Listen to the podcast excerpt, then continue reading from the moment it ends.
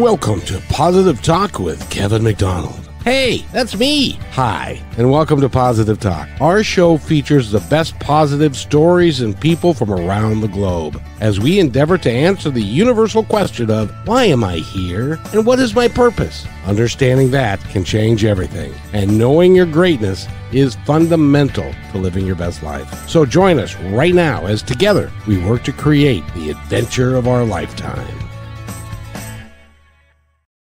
Sometimes the adventure of our lifetime is finding out how to live properly and with good etiquette and and not to uh, blow up your whole world. But before I go there, and before I introduce Kristi, I've got to mention this, and that is um, this is an announcement, an announcement, a really big announcement, and that is that uh, as of um, as of January 8th at 5 p.m., uh, we will be uh, premiering Positive Talk on the Brushwood Media Network. Uh, and that is a syndicated network that is all over the world and features some really cool shows and we were glad to be part of that and that's that's just something that we're just adding to our little repertoire of stuff that we do and so we're doing the podcast we're doing the radio we're doing you know the the TV, we're doing YouTube and all that kind of good stuff. And um, and the whole idea is to get the word out about people that are doing some incredible things and who have incredible things to share with us. And this is no exception. Kristi Spencer is our guest. She's got the Polite Company. And uh, Kristi, how are you? I'm doing great. And congratulations on your big announcement. New year, new things happening. Exactly. How did that opening sound? Could you hear it okay? I could hear it perfectly. It was very good. It, it has a great message. That's the whole idea is is to get people to understand that number one, they were born great and that they don't have to do anything to become great because that's what they already are. We just don't recognize it. And so it takes time and effort to figure it out for ourselves that we really are um, a, a, great uh, individual. There's nobody else. There are 8 billion of us on the planet, and there are no other Chris, Kristi Spencers. I can tell you that right now. That is probably a good thing. But um, there are a couple of etiquette nerds out there like I am, but there's not very many. And some of us decided a little bit later in life that we were going to, you know, live our truth and embrace our inner nerd and um, makes us makes us happy people. I love that. I'm embracing my inner nerdness. I am. because well, but what you do is very, very important, especially today, because as we've started to have dinner on TV trays in front of the TV, we don't get around and we don't get socialized as much as we used to. We're on social media, but that's hardly being social. And so a lot of times we don't have the etiquette that we could have if we wanted to live the life that that would be that we would be proud of in any social situation. And that's that's what you teach people is how to do things in a social situation that really makes sense. And you t- took the time and i really appreciate it. You took the time to write a few things down for me so that we could talk about etiquette and as it applies to certain um, times of the year. And uh, we're going to talk about New Year's Eve etiquette a little bit, but that could be at a birthday party, that could be for you know uh, uh, Valentine's Day or or any of the holidays where you're getting together with other people. It really is important that you have etiquette and understand so that you can you don't embarrass yourself in front of your significant other. I've done that before. That's not a very good idea. It's not necessarily making a perfect first impression. It's not?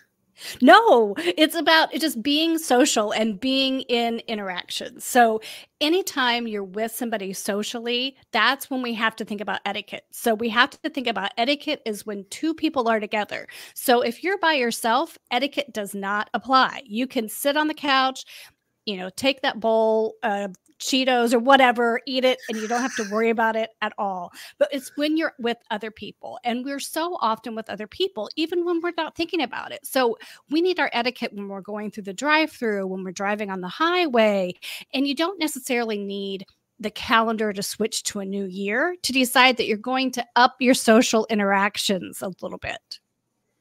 I couldn't agree more. Now, can you hear me? I, I seem to be a little discombobulated a little bit. And do, do I seem to be that way?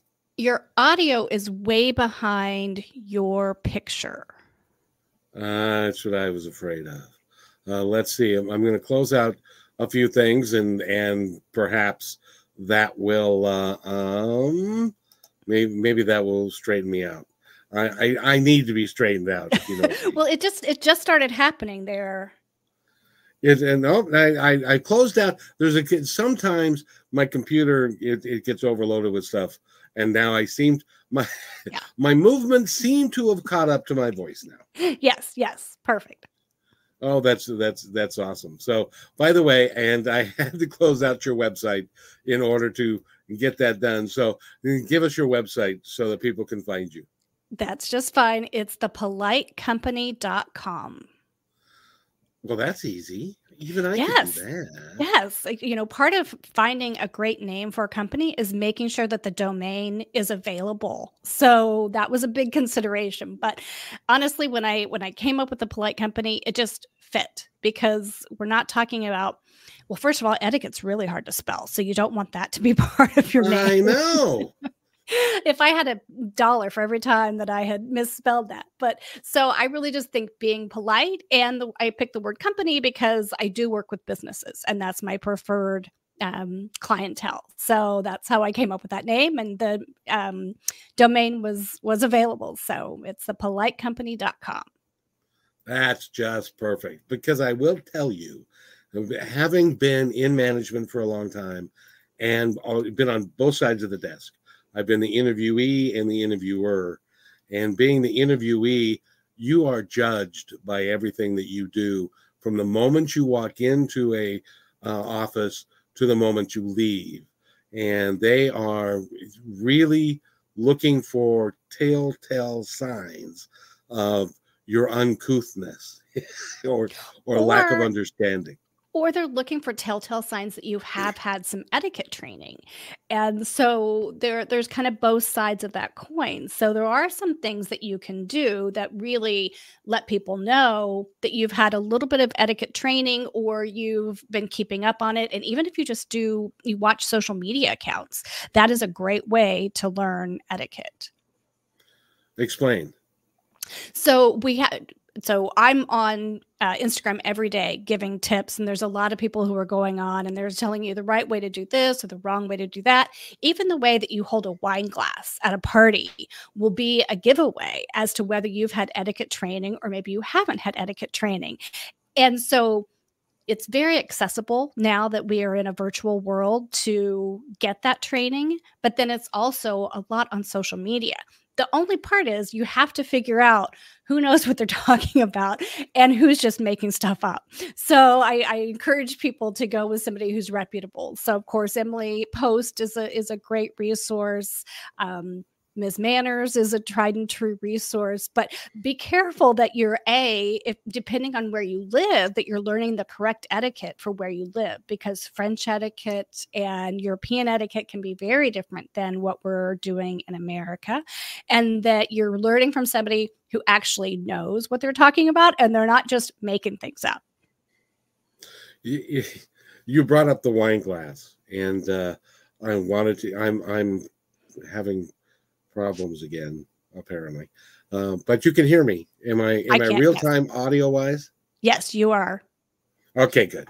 Um, I, I went to a Christmas party with my wife at my at uh, my boss's house. They had a white carpet.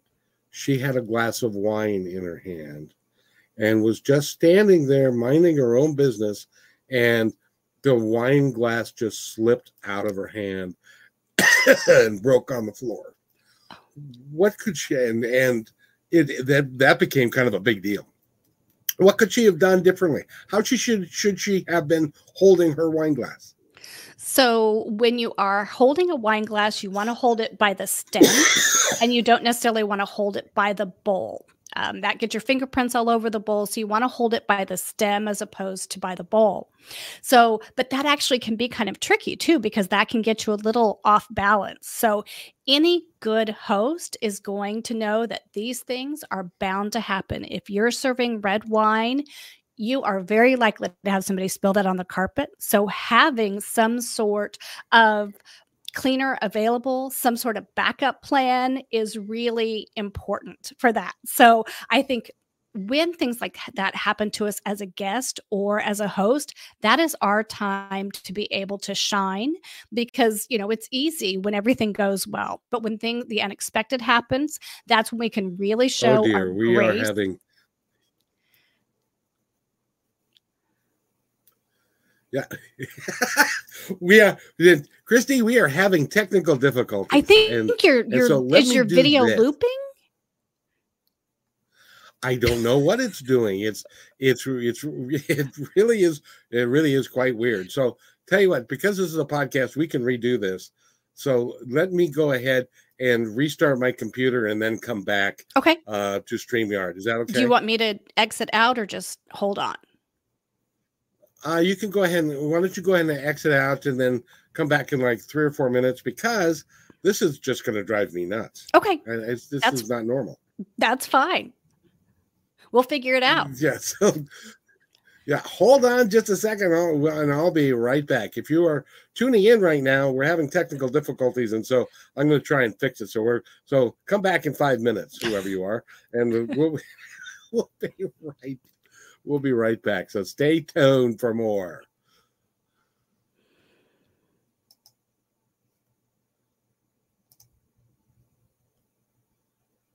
That is so weird.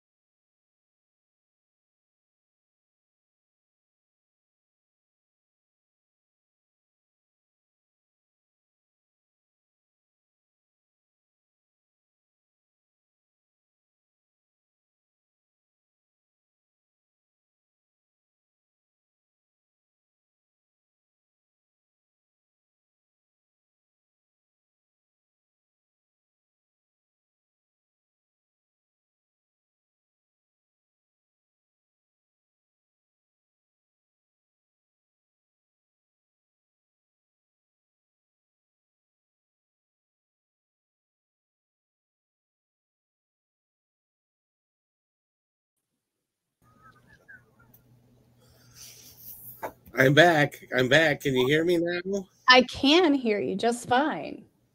I can. I'm. Hey, I'm moving. You're moving, and your lips are moving at the same time. It's all good. I could be a ventriloquist. yeah, it was just like the loop video was just looping, or that was that was really so. Yeah. Weird. So anyway, anyway, so we we will wipe that part out and and uh, and let's see if if I can do this again, and we'll and we'll just start again. Okay. Okay, sounds good. This this is media for you. This is just what happens. I know. Oh, I, trust me. well, your etiquette is perfect. So thank yes, you. Yes, yes. But I am I am used to live TV, and so there were lots of mistakes. Ah, perfect. Well, welcome to my world. Um, okay, we'll be right back.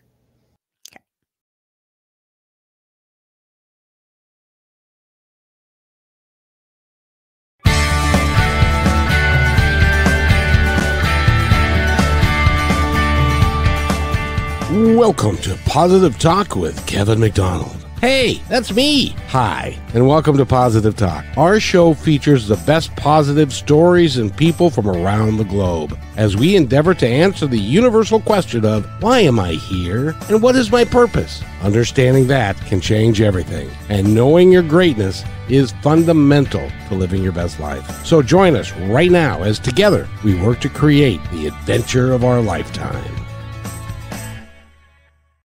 of adventures of our lifetime, we just had a a, a huge adventure, and uh, I'm glad uh, we're back. And uh, and by the way, I suppose I shouldn't even mention that because if you didn't see this at the in live, you wouldn't even know that we were just back. Uh, so you know what do you do? Um, but in any event, um, my name is Kevin McDonald, and I did want to mention that uh, starting on on January eighth. Um, uh, Brushwood Media Network and I have uh, reached a, a, agreement, and uh, we'll be bringing positive talk there. Um, so go to Brushwood Media or Brushwood Media Network and find out all the information about that. But Kristi Spencer is with us. She has a company called the Polite Company. She's an etiquette coach, and she helps people do all that. And and we got to start at the beginning again um, Kristi. So I I think I'm I seem to be okay now. Yes, yes. I we just had our own little um, red wine on the white carpet moment where things did, did not go as planned. So we can tell fill people back in on that story.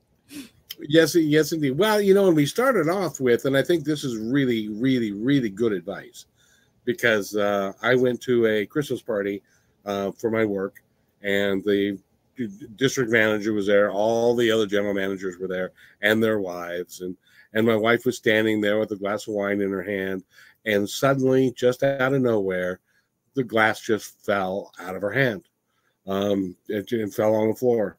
She had no idea how that could have happened, but it just kind of happened. And that's the first thing that you mentioned is how to hold a glass of wine if you are in a cocktail setting with a bunch of folks and she obviously did it wrong. So, could you explain to our audience how to do it correctly?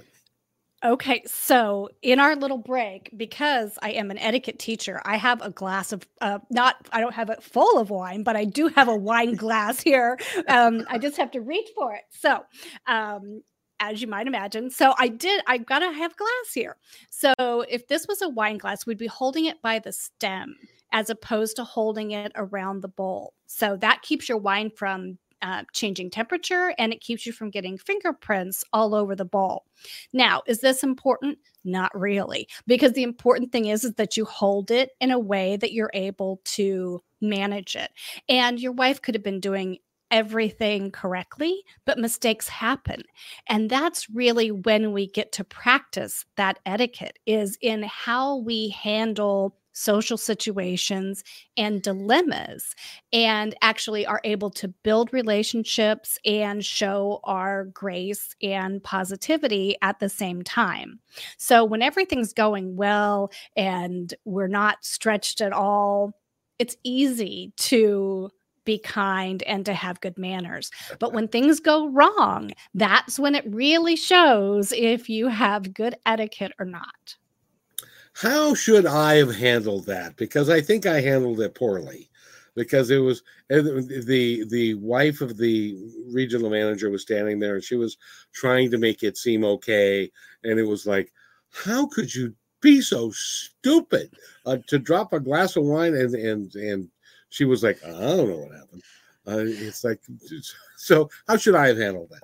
Yeah, I would backpedal that, Kevin. I think um, when mistakes happen, um, I tell people admit it, apologize, and move on because mistakes will happen.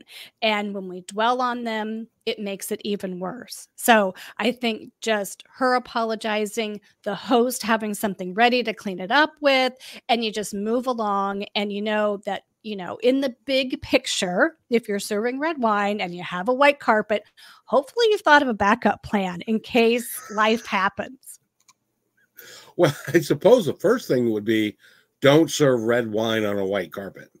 Right. Yeah. So that's, you know, a completely up to the host to do. But I think anybody who does that, anybody who has people in their home, uh, they they are doing that in a spirit of giving and sharing rather than testing other people's etiquette and those kinds of things. So I, I think a little bit of grace, an apology, and and moving on, and you know, there's just um, life happens that goes into the category, I suppose, of it just it just happens. What do you do? Right. Um, so, and then we were we were also I wanted to touch on you know the the work that you do because you work with individuals, you work with companies, you work with people that are in a professional setting on how to do things and and um, a proper etiquette uh, in in those sorts of arenas. Uh, can you go through some of the things that you would talk about if somebody were to come to you and say, Kristi, I have got this interview.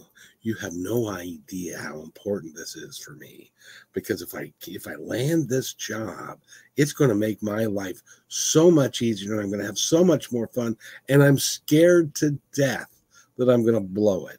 How would you help them? I think we would start out by I practice makes perfect. And so I tell people rehearse. Think about those questions that you get asked typically in an interview. Think about any questions that your resume might bring up, any things that you have to explain. So, practice, practice, practice. That's the first thing. And then, with any etiquette uh, tip that I give, the first thing is be on time. It does not matter if we're talking about social etiquette, wedding etiquette, or business etiquette, it all starts with being on time. So, I think that that's the first thing you do. I tell people arrive in the parking lot 15 minutes ahead of your appointment and go into the lobby five minutes before your appointment. Some people think, you know, the earlier the better. That can throw off somebody's entire day if somebody shows up 30 minutes early. So you don't want to start your interview with an apology, whether that's you didn't dress appropriately, you didn't show up on time, you showed up too early. All of these factors go together to really make that killer first impression. And so that's what I, I, tell people to do. Be ready if you're in a virtual world. Maybe you're not going to be meeting them in person. Make sure that your camera looks professional. Your background is free of any clutter and dirty dishes or laundry on the bed, those kinds of things, because people will judge you by those things. And it's it's not that they're testing necessarily, but if somebody doesn't know what to wear to an interview, your mind just instantly goes to what else might they not know? And that is not the impression that you want to make in those job interviews or in any social interaction. Well, you know, it's it's interesting that you, that you say that because one of my pet things has always been if you want this job, and you can't be on time to the interview, what makes you think that I'm going to suspect that you can be on time for your job? Yeah, it's a deal breaker for a lot of people, as as a lot of things can be in an interview. But I think this is that is, you know, the the bottom, the low hanging fruit here is be on time. So important. and I, it always kills me when somebody says, "Well, you know, traffic was just bad." Well, you know, you should probably plan for that. Yeah, and, you know uh, where you're going.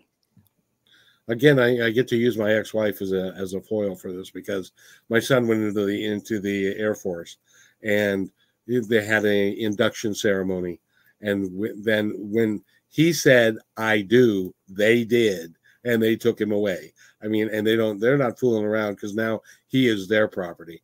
And so my ex-wife did not plan appropriately and she didn't look at the traffic patterns ahead of time. And so she ended up uh, walking in 10 minutes after they walked him away and she didn't see him for another until he got through basic uh, because of that and and it just seems to me that that is some of the things that you should take a look at. What is traffic like that time of day going in the direction that you're going to? Uh, what uh, how long is it going to take you?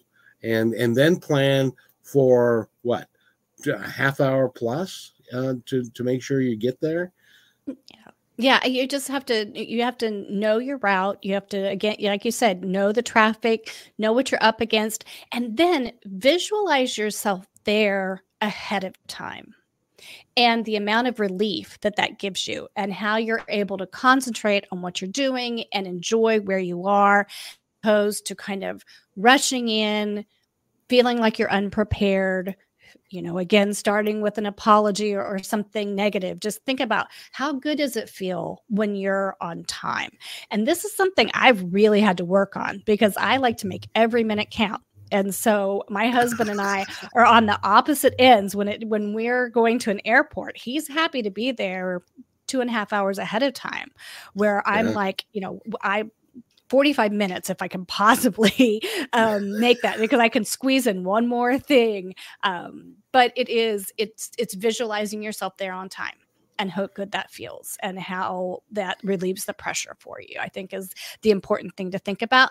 And then don't think about what time you have to be someplace. Think about what time you need to leave where you are presently to get there in time for those of us who do like to squeeze a lot into our day. Well, and you know, um, I'm not a woman. I've never had to put makeup on. I've never had to go through all that rigmarole that they do to to gussy themselves up, especially for an interview. Do, do, do, you guys have a good sense for how long that takes, or is sometimes does it just take longer, and so you need to prepare for that too? I think it can, you know, and sometimes you just got to know when to just cut bait and, and call it good. this is as good as it's gonna get.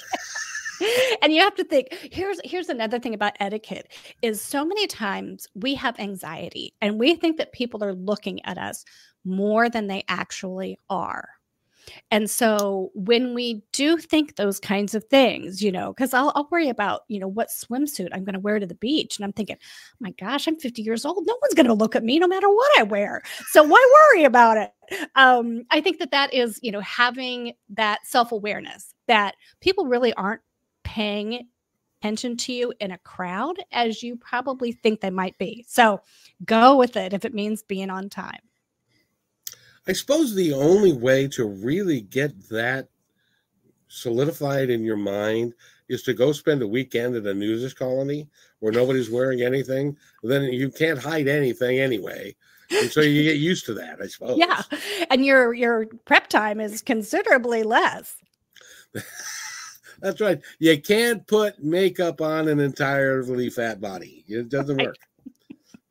so, but, but that's that's so one of the things that you did for us, and uh, we're going to have to take a break here in just a second. But one of the things that you did for us is you put together a list of things that would be really good etiquette for a party, but more specifically for like New Year's Eve or a formal event or something like that that that you can plan for and stuff like that. So we're going to talk about that when we come back. We're talking with Kristi Spencer. She's got the Polite Company. It's the politecompany.com, is it not?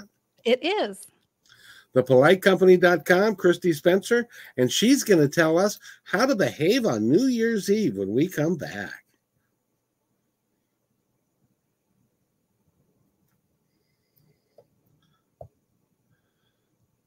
And welcome back to Positive Talk with Kevin McDonald. And our guest today is Kristi. Kristi if I could speak, that would be good. Kristi Spencer, and she's got the Polite Company. And one of the things that she uh, put together for us, and I want to thank you for doing that, is a list of things that um, that you should do or not do uh, on New Year's Eve and uh, interesting ways of getting around some of the things that happen like at midnight when uncle charlie who's had too much to drink comes to you and says come here baby let me give you a kiss um, or something like that. So can you give us some some tips around um, new year's eve? So I think if you're invited to a New Year's Eve party, the most important thing that you can do is RSVP and let somebody know that you plan on coming. And then the second thing you do is ask what you can contribute. And so sometimes that might be a dish. Sometimes they want you to think of a game that they could play. Um, any of those things are are helpful for a party. So we don't we want to think about not arriving empty handed. That's the number one guest no no is to arrive without a host gift, a card, uh, a dish to contribute. So I think that's the first thing the other thing that we want to think about is planning some activities. And I think, especially for New Year's Eve, it's great to have the party start later because five hours together before it hits midnight is a long time. Um, if you're serving alcohol, think about that you're also serving snacks and that you have water available for people as well. I think that as a host, again, you want to have some activities. You want to encourage people to stay till midnight. But if you're a guest and you know that it's 10 o'clock lights out for you, I would tell the, your host that up front. Say, we would love to come. We won't be able to stay until midnight, but we'll stay as long as, the, as we can stay awake. So your host will not remember anything more than if you didn't partake in the activities and you didn't kind of adhere to that timeline. So that's really important. I think when you're talking about somebody who goes in for that um, midnight kiss with somebody that they're not too, uh, very familiar with, first of all, COVID. Um, things have changed. um, not only that, but you know, I mean, like there, there's just so many reasons not to go there. But one thing that you can do to prevent that from happening is when it goes to midnight, take your friend who does have a date and is planning on doing that kiss, take their phone and offer to take a picture of them. That way you're occupied, your hands are occupied, and you've got a little defense mechanism there to keep that person from coming in for the kiss or the hug. And if you do decide to kiss somebody, you can always say, Can I give you a New Year's kiss? Giving that person an in to say yes, or I'd rather not, or offer their cheek. Those are kind of some things that we can do. So a lot of people are superstitious and they think it's bad luck um, and it's a bad omen for the year if you don't have that interaction at midnight. But let's just, you know, think about all the reasons that we might not want to do that. I suppose putting on a mask right about midnight would would be a, a little obvious huh? you know what whatever it takes i think um you know it's it's more accepted to wear those masks now but i think sometimes you know when we are going to those new year's eve parties and and i remember going to new year's eve party in 2020 and looking back on that the next year think well we didn't have a party the next year and thinking back how much has changed socially within that year is that we are i i tell people i really don't encourage people to even do the clinking of the glasses because again we are so much more conscientious about germs than we used to be that it's like you know, boundaries have changed and what we're comfortable with has changed. So, if you are not a person who's concerned with wearing a mask, you're not a person who's necessarily concerned about germs, think that there are some people who still do have those boundaries and they're not quite as comfortable as they were in January of 2020. Well, it's like in my case, I've never had COVID.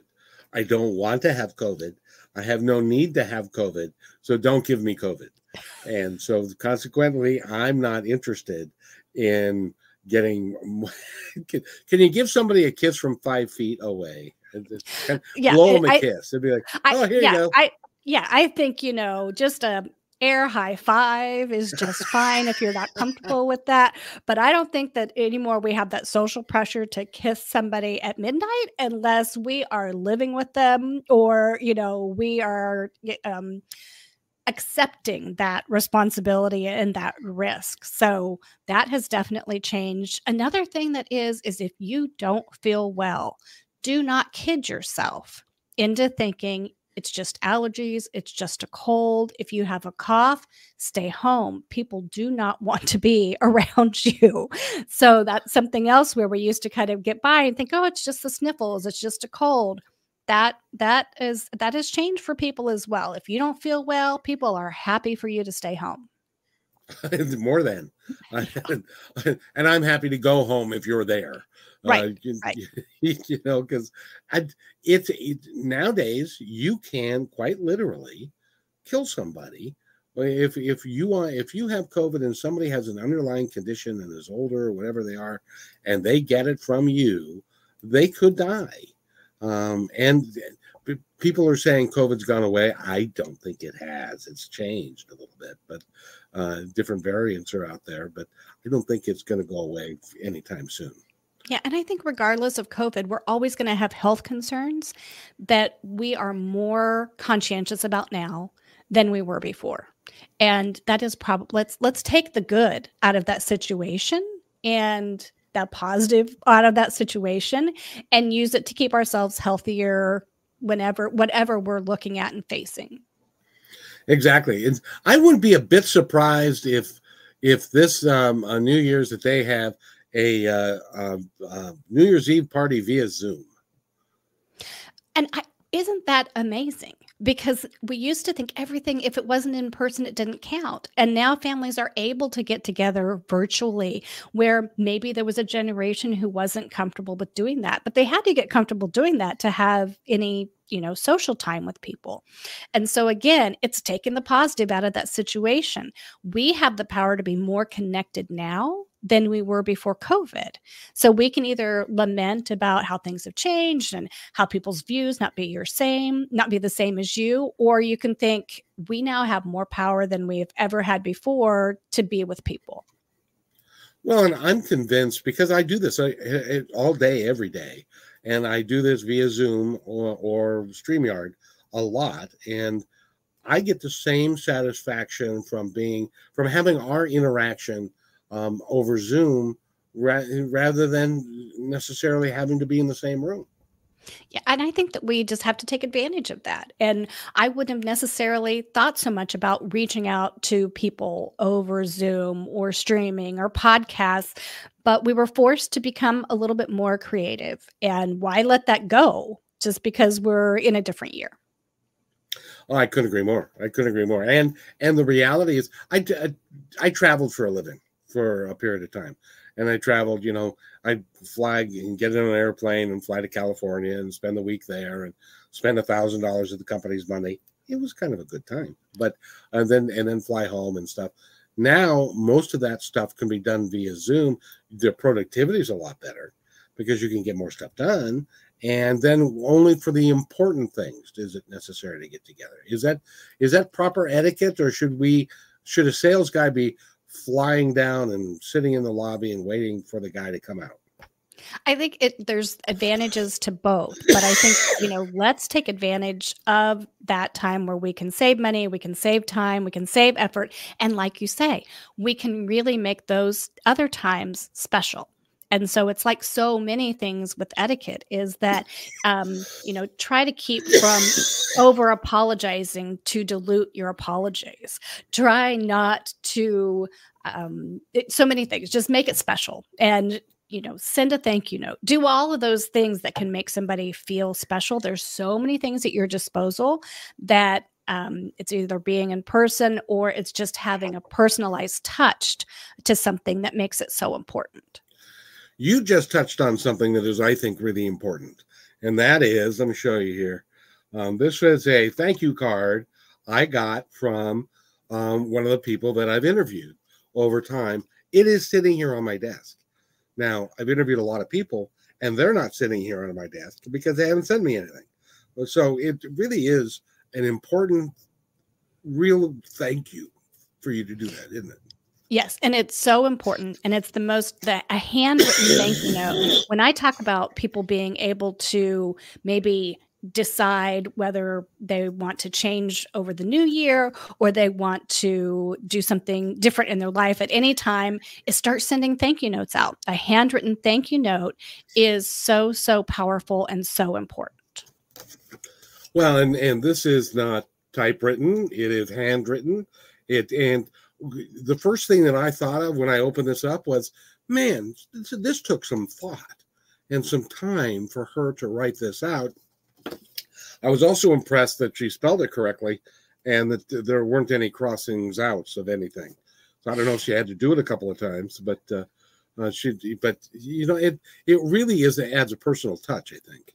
Yeah, and it makes that first impression. So, I mean, you've already had the first impression because you've met with them, but then that impression lasts because they've taken the time, they've handwritten something to you, and it can be very simple. You know, we're talking three to five sentences, but it's just doing it, getting that stamp on it, putting it in the mail that's so important. And it and it really leaves. So if you are somebody that is looking for a new job, and you are in the interview process, is it appropriate to send the interviewee or the interviewer a thank you card or a thank you note for uh, for interviewing them? It is crucial. I tell people only send the thank you if you want the job. So, you know that that is such an important and easy thing to do. You can write it as soon as you get done of the interview, get it in the mail within 24, 48 hours. You can also send an email if you're afraid that that decision might be made of who they're going to be hiring before they would get that thank you note. It's fine to send an email that says thank you, but then also follow up with that handwritten thank you. No one ever complains about being thanked too much. That is so true. And the other thing that you can do, and I've done this myself, is to make sure that you are bothersome, not bothersome, but that they're aware of you. Um, I, I, went to an interview one time and I was sitting across the desk from the uh, general sales manager, and he, and, uh, he said, um, You have no idea how many applications I've got. I said, Really? And he, he pointed to a stack that was two feet tall of, of resumes that were on his couch. And he said, these are all the resumes that I've gotten for this job. and, and then he said, Why should I give it to you? And kind of thing, because he was using it to make a point. But that's, you have to distinguish yourself somehow, don't you? Yeah, absolutely. Um, it's really important to do that 100%. And that may mean just dropping a email that says, "Hey, just thinking of you, and I would love to would love to come to work for you, or even to send them tips of things that they may, or articles or or are, those appropriate things to do as well? Oh, I think any any point of contact that you can make is really really important. So take that opportunity and people are hesitant because I think is that going to be weird if I do that? Well, okay, first of all, think about the appropriateness, maybe bounce that off of somebody else. But, you know, taking the time to reach out and do it is really important and it can't it can't hurt. Now how about the uh, relationship between the sexes of of an employer male and an um, a uh, interviewee pretty young female? Should she be guarded in in how she addresses that gentleman uh, on the other side of the desk I think you always want to bring your professional A game, no matter what. And when I teach business etiquette, I teach that business is gender free. So, regardless of gender, there really should be no acknowledgement in gender in business. But um, real world talk there is there is there are some differences there and so you want to be aware of things and um, i'm not an hr expert but i think that typically being male, being female should not come up in an interview. I, I know that. Um, I was a hiring manager for long enough to know that. But I also know it's just not proper etiquette to bring up gender at work in any situation? It's just too much of a loaded question.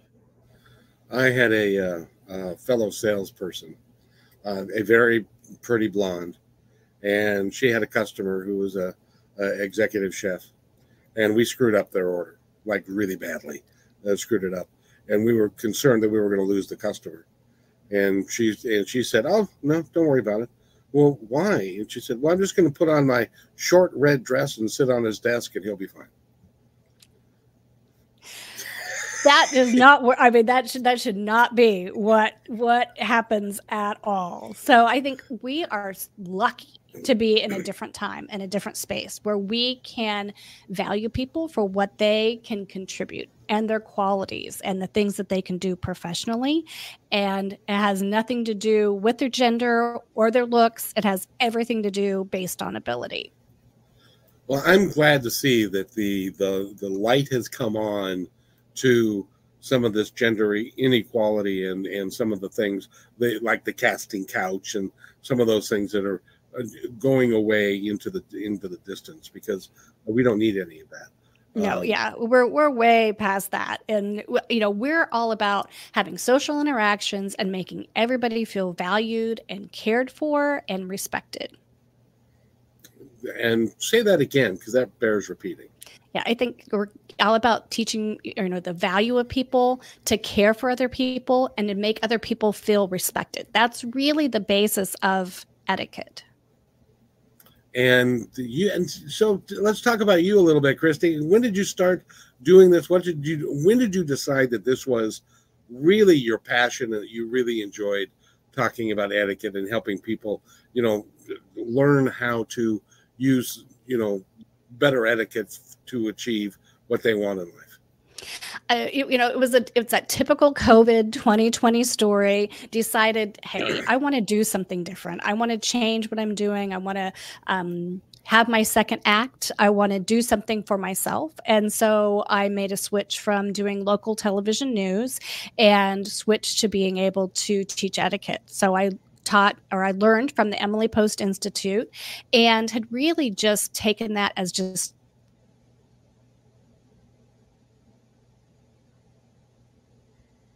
and Kristi has uh, has disappeared. See she, let's see if she comes back.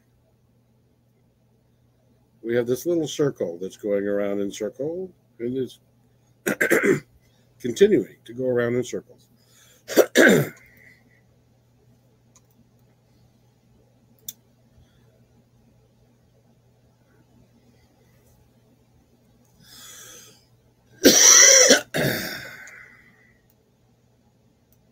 and is continuing to go around in circles as we're waiting for i don't know if she can hear me or not. Nope she's gone. Well let's hope she comes back here in just a second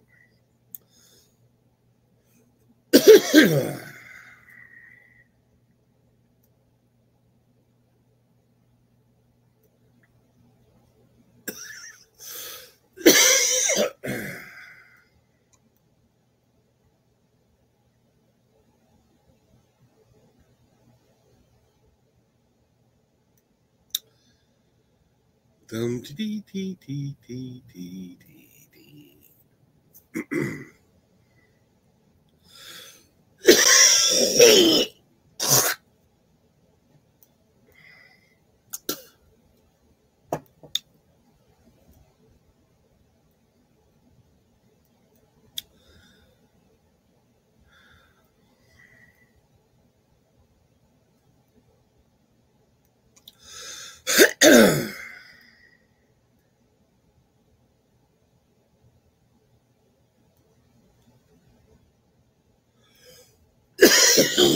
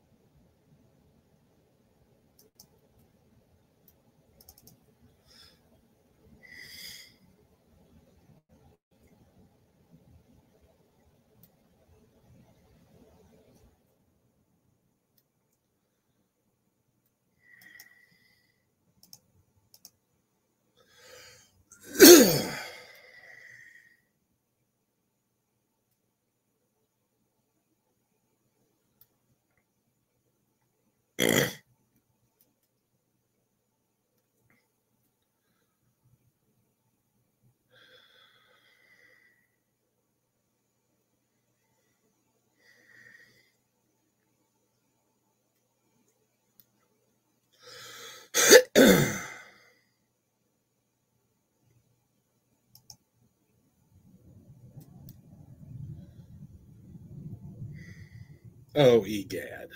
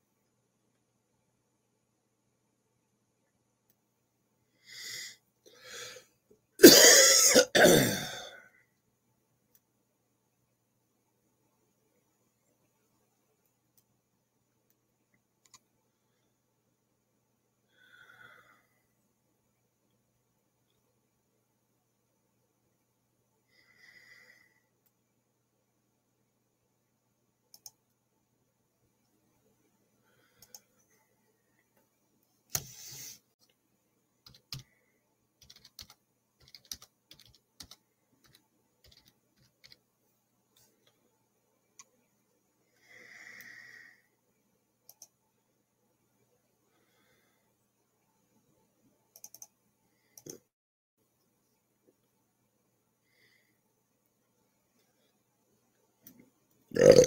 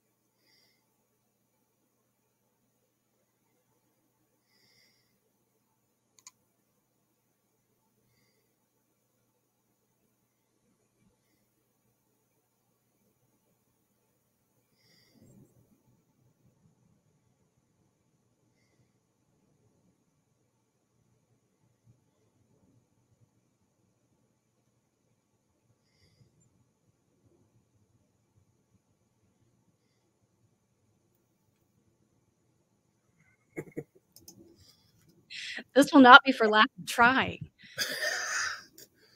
That is the weirdest dang thing I've ever seen. Never have had that happen where my mine was terrible and then you, you you lost yours. What happened? Any idea? We are getting fiber net or fiber optic in our neighborhood. and Uh, so it, and I was trying to get on my phone then, but StreamYard doesn't let you use your phone, I guess, because it said I, I don't know.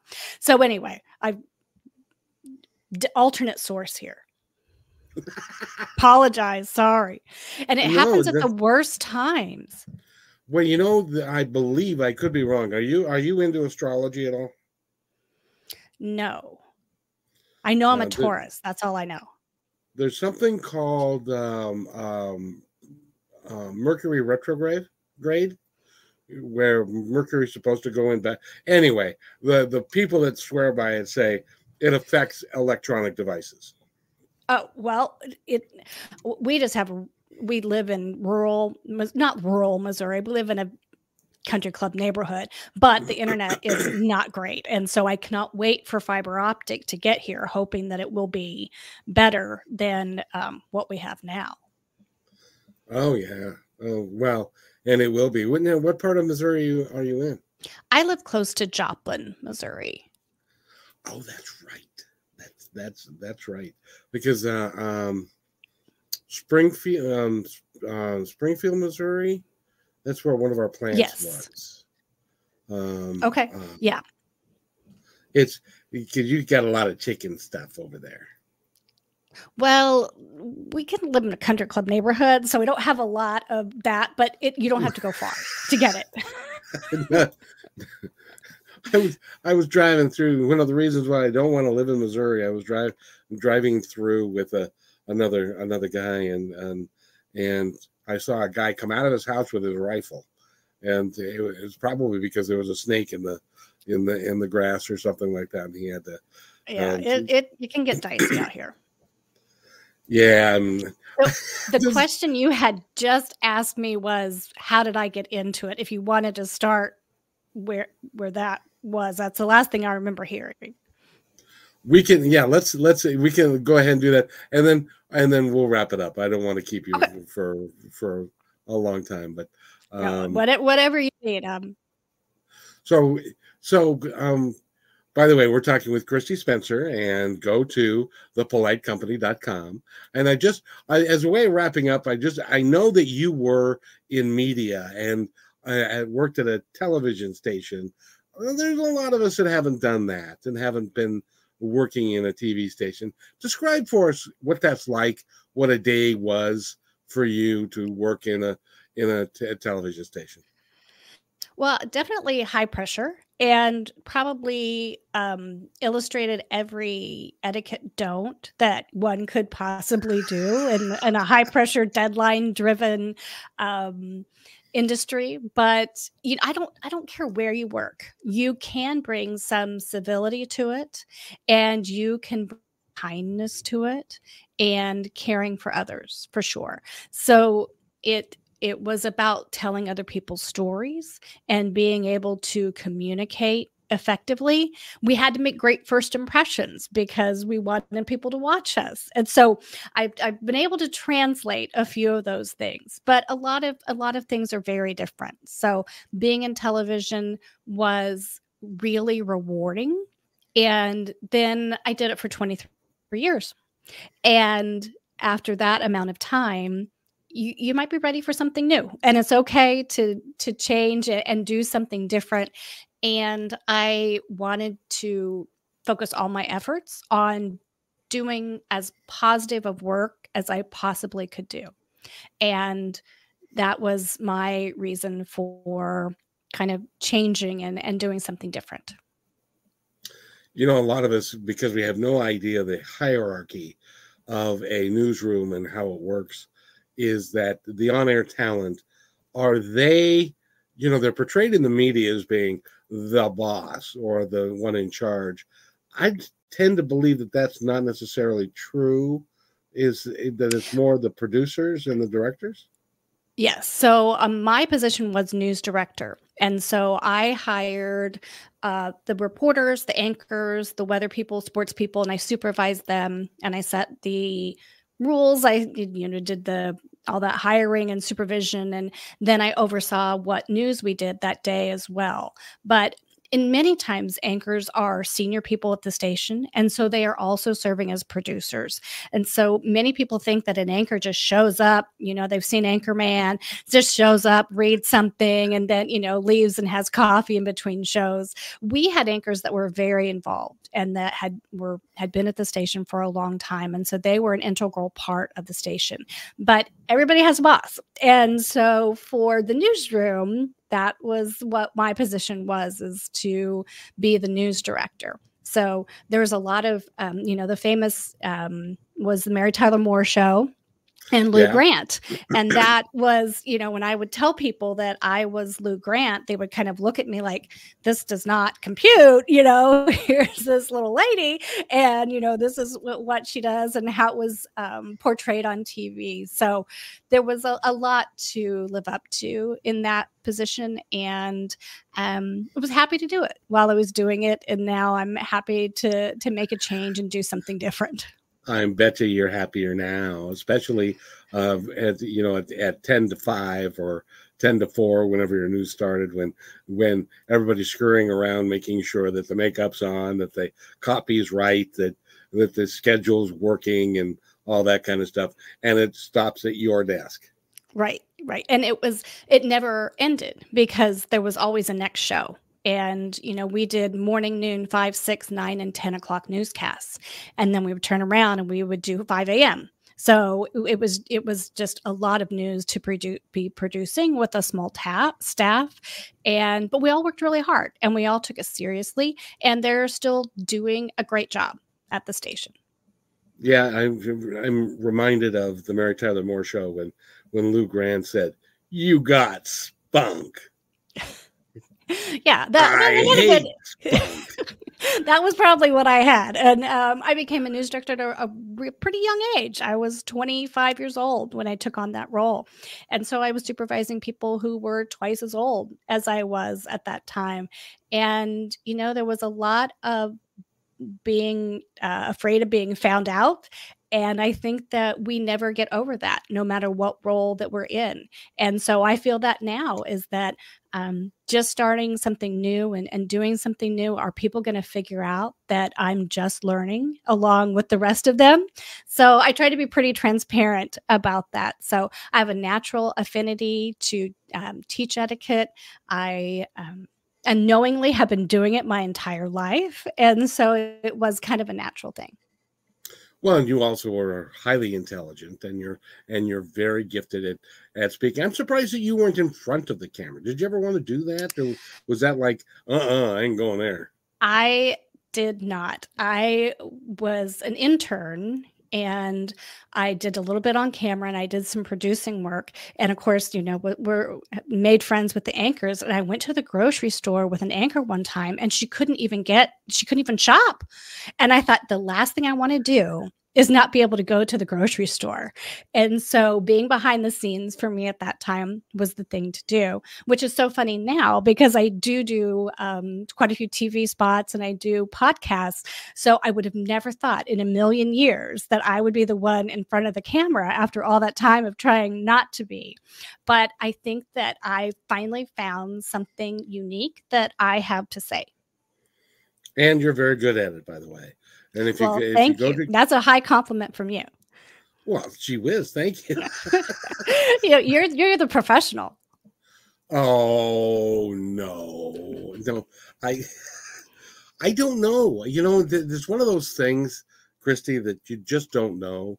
Uh, you think you're doing okay, but you're not sure, and all you know, it's just like your your role as a news director. You thought you were doing okay, and and everything was fine, and then something blows up, and and like like today we've had our challenges and and stuff, but it's worked out fine. It's yeah. worked out fine. I would like to for you to tell at to get people who would like to work with you. How do they get a hold of you? I would love for people to go to my website, which is thepolitecompany.com. I'm on Instagram. It's the Polite Company, Kristi. It's K R I S T I. I give advice every day for people. I love to work with businesses to give your employees something that they have not been able to learn in their college degrees or in their experience before. So, we're talking about making great first impressions, networking, dealing with difficult conversations uh, with etiquette, and really building relationships in every social and business interaction that we have.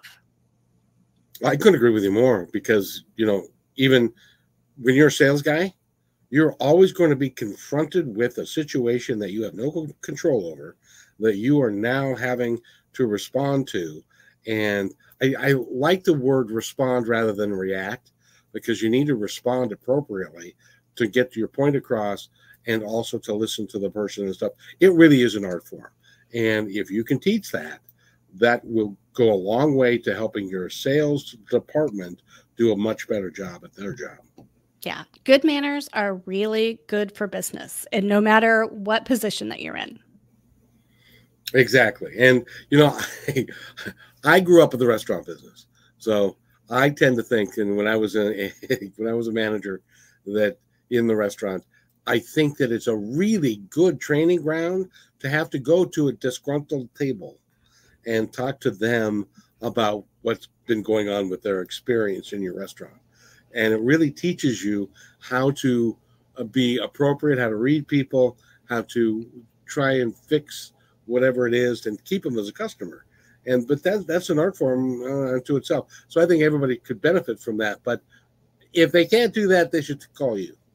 Absolutely. And um, there's a lot of resources out there for people. And so I encourage people stretch yourself a little bit and learn something new.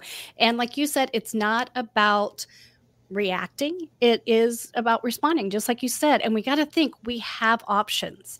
And so we don't always have to assume the other person is the bad guy and that we need to either be on defense or offense. There is a way that we can get through these dilemmas and actually build those relationships even through difficult times or difficult um, technology that we've encountered today, um, there's always a chance to empathize and treat people right. The funniest story that I that I can remember in my days as a restaurant manager was uh, I we I ran a Mexican restaurant, and they t- used to take tortillas and they would deep fry them right there at the restaurant. They were really good, but they also deep fried rice in the same vat at the same restaurant. And then they would take the the uh, chips and they would put them in great big bins. The bins would go out to the bus station. The the bus boy would take the um, take a basket and put chips in it and take it to a table. And I got called to a table one day because some of the some of the rice that was in the deep fat fryer had gotten onto the chip and it looked like a little mouse turd. You're, you're. I don't know if I'm going to be at dinner tonight. I'm not sure. and so I got called to the table, and they and they uh, just pushed the. They didn't want to look at it, but they pushed the, the the basket towards me and said, "We think you've got a mouse problem." And I I could not, for the life of me, convince them it's rice. It's just burnt rice in the bottom of the thing, but um, but that's that's when you learn to have poise and be able to think on your feet and all yeah and and just and and make it right. And you might not ever be able to change somebody's mind but you can always listen. And you know um, being in the television business we had no shortage of people who would call and upset viewers or people who had problems and my game was that i had know that those people had rough days because no one calls a tv station for help on their best day you've re- you've you've exhausted all of your resources by the time you get to that and so the game that i played is that i was going to be the best interaction that that person had had with another human being today. And that was my goal. Even though I couldn't fix the problem, sometimes I couldn't help them at all. When people leave saying, Thank you for listening to me, you've done a good job. And sometimes that's all you can do. Absolutely. And just recognizing the humanity of somebody is so important. And you would think that we would be so good at communicating today when we have all of the Slack and the email and texting and you know all of these things and we're probably as bad as we ever have been at, at that. So there is room for improvement there are room uh, there is room to to learn a lot and i am living proof of that because i i love learning and i've loved learning about etiquette and i love still helping people tell their story in a positive and beneficial way for everybody and i will tell you that if being in the business that you were in for a long time and what you're doing now, if you can leave somebody better than you found them, that's all you can ask. That really uh, is. Yeah. And it's very rewarding. It's very rewarding. Because I imagine that when you were at the TV station, you got people calling in just because they were home alone and they had nobody else to talk to. So and they were in a bad mood, so they might as well call and complain to you. Yes. And and it, it did happen, but just to have compassion and listen to people and come from a place of really trying to understand and help them was kind of what gets you through when you are constantly having to deliver bad news to people. You are um, one of the, one of the people I work with is a funeral director. I don't know if you've ever done that, but that I can't imagine how difficult that job would be on a day in day out basis. But being a news director is close. I gotta say, it was it, it, it was it was tough, but um, it was rewarding because we did try to represent our community as a whole. And I was not a big believer in if it bleeds it leads and always showing the bad of a community. In fact i would i would do an analysis and say how many times have we done a court story in this town? And how many times have we done a story about a high school athlete? And let's be representative of what it really feels like to live in that community and not exacerbate the stereotypes that people have of each other or um, the problems that a community has. Let's be balanced. You know, and and I've got to reward you again because you live outside of Joplin, Missouri, and you were there when that uh, what was it a Category Five uh, yes. tornado came through, and and you were in the newsroom, and you guys did what you had to do, which was spend hours upon hours upon hours being on the air, making sure that that people had the information they needed and where they could go get help and and that sort of thing. And so I applaud you for that. That that had to be a really really difficult day. it was a, it was difficult weeks and we had numerous people in our newsroom who lost their homes and still needed to report to work. About a quarter of our newsroom no longer had a home to go to at that point in time.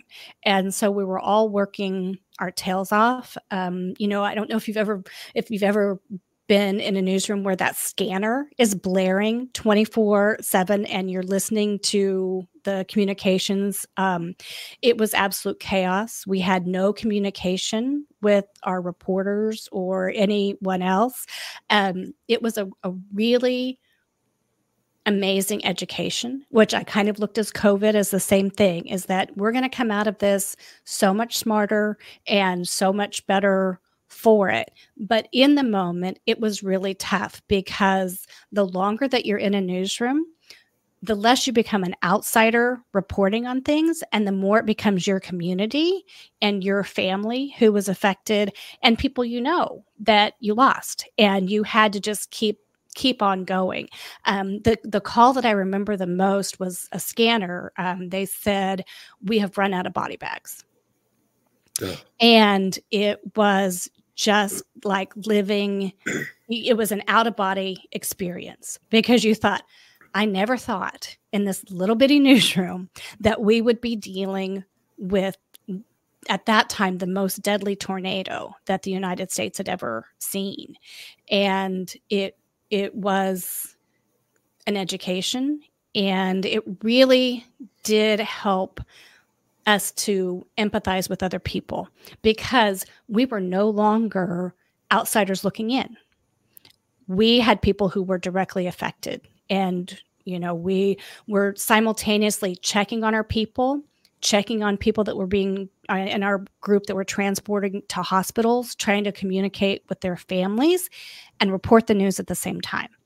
And so anybody who does that in any local or national setting has my utmost respect and um, it was it was definitely a time where we bonded as a community and as a newsroom and as a team. And it was really it's an amazing thing to look back on. I think you should write a book about that. I wish I would have taken notes, but um, you know, you you had the event, and then you had the aftermath of it, and then it, you turn around, and then the president's coming to town, and you think, "Holy cow! The last thing we need is a presidential visit." I haven't been home in 13 days, and so it um, it's just interesting, and it gives you such an insight to when things happen in other places whether it is a war or you know another natural disaster is it makes you think beyond that headline and that 24 hour news cycle and that adrenaline pumping is you're thinking about the journalists who are having to report that news because that's a tough job. And you're thinking about you know the real people that have been affected. Well you know the interesting thing is people don't think about this that the the anchors that were there um, if they lost their house or one of the reporters, they don't have a change of clothes.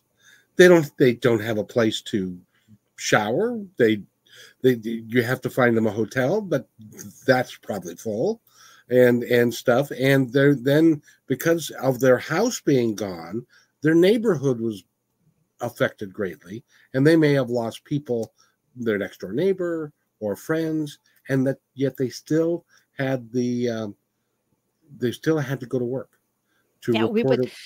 We depend upon them. We would we would take clothes that they were able to salvage and we would power wash them in the car garage to get the insulation out of them, it, so they could still. I mean, the, you know, I mean, you just don't think about the lengths that people went to to keep doing their job.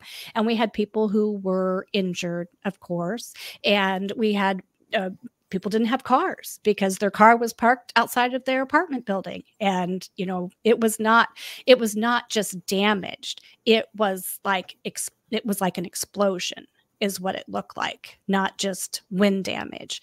And so um, you know we had a hospital that was off of its foundation and so we had people on life support. Um, it was it was it was it really it if I like I said if I'd have been taking notes, it would be an, an amazing story to tell. Think about that. A hospital was off, got knocked off its foundation.